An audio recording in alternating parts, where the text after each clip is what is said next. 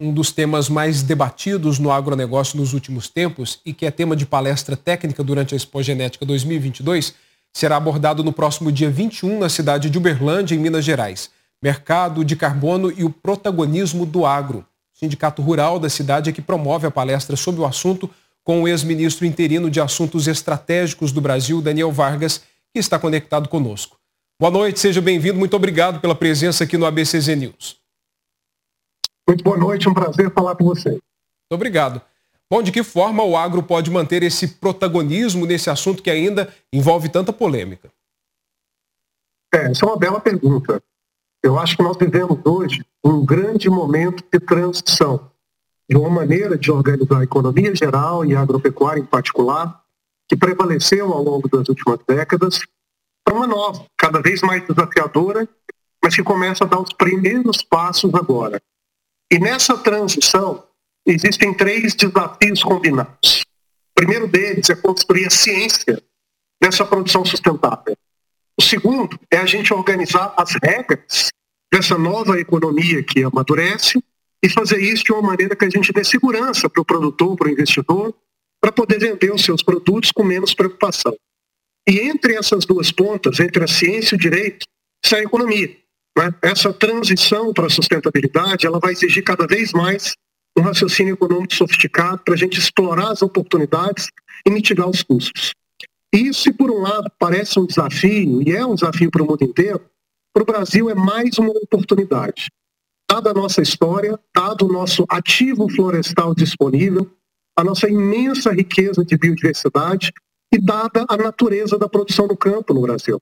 É, o Brasil já é já tem um agro que, em termos relativos, é muito mais sustentável e eficiente que boa parte do mundo. Então, isso dá ao agronegócio brasileiro uma espécie de vantagem competitiva que nós podemos explorar para abrir rotas, criar novos mercados e valorizar cada vez mais os produtos brasileiros.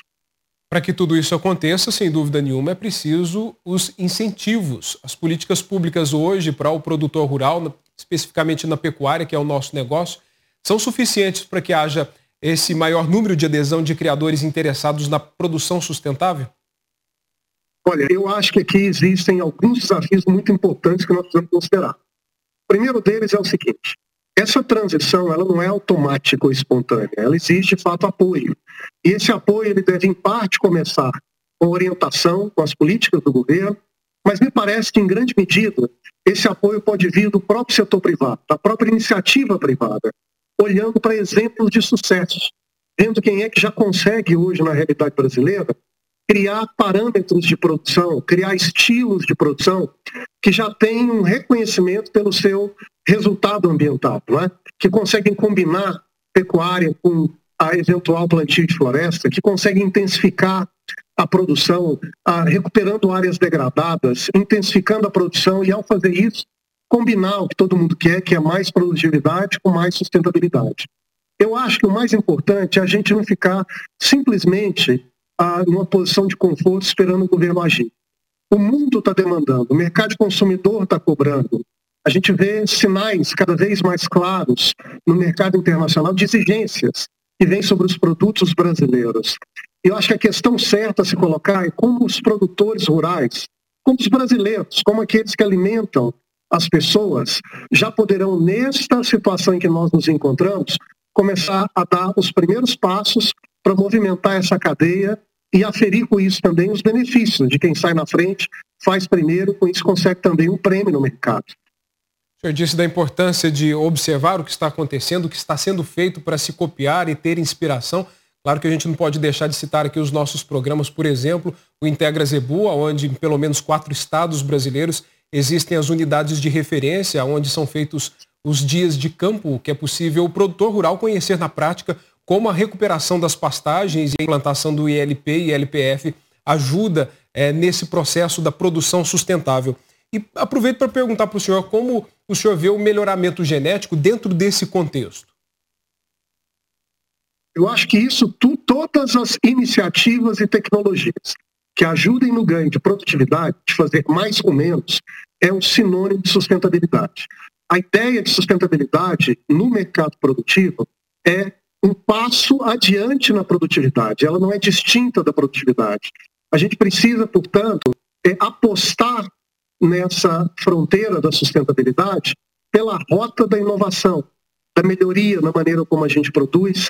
E ao fazer isso, fazer com que essa realidade brasileira de um clima tropical, de um ambiente que muitas vezes é uma espécie de estufa a céu aberto, que já cria condições muito prósperas para a produção brasileira em geral e também para a agropecuária em particular, sejam de fato convertidos em uma vantagem para o Brasil na hora da gente realizar as nossas negociações e o nosso comércio.